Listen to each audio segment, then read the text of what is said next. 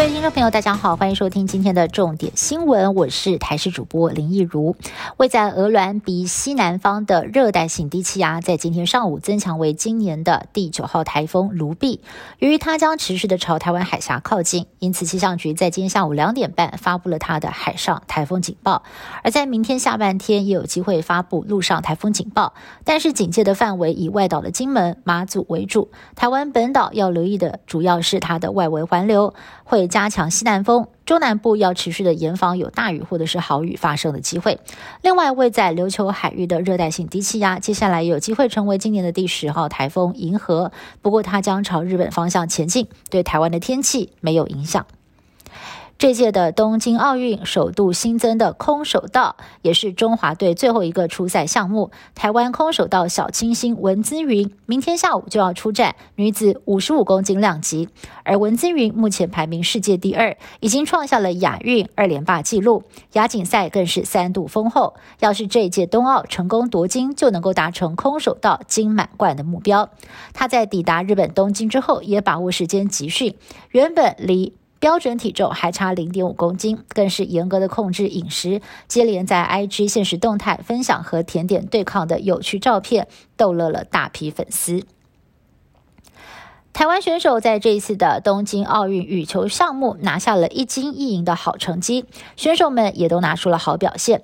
代表队在今天下午凯旋归国，今天下午羽球队的成员包括了戴资颖、周天成、王子维、王麒麟、李洋以及教练团还有防护员，一共十二人。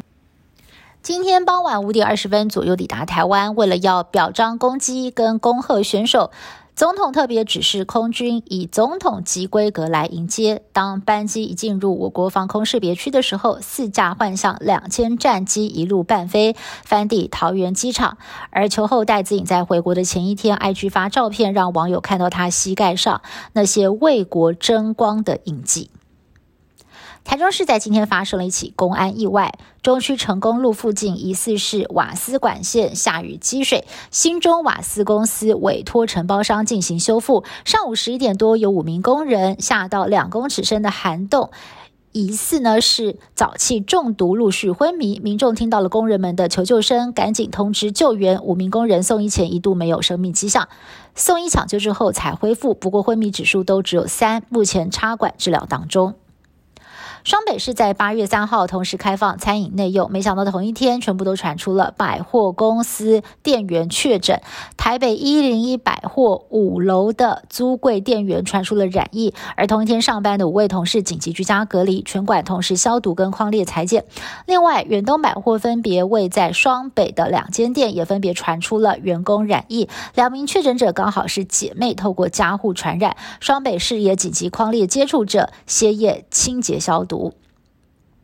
指挥中心在今天公布国内疫苗失效的个案再增一人，目前累计九个人打了两剂疫苗还是染疫。从三月二十二号开始到上个月的二十一号，国内一共有十三万两千四百六十七人打完了两剂 A Z 疫苗，不过还是有九个人染疫，而这当中有六个人不但是完成了第二剂的疫苗，而且呢还已经过了十四天，应该会有完整的保护力，但还是染疫，也让国内的突破性感染比例来到了百分之零点零零二。不过，指挥中心再次的强调施打疫苗的重要性，因为这九个人当中只有一个人出现了肺炎反应，其他都是轻症。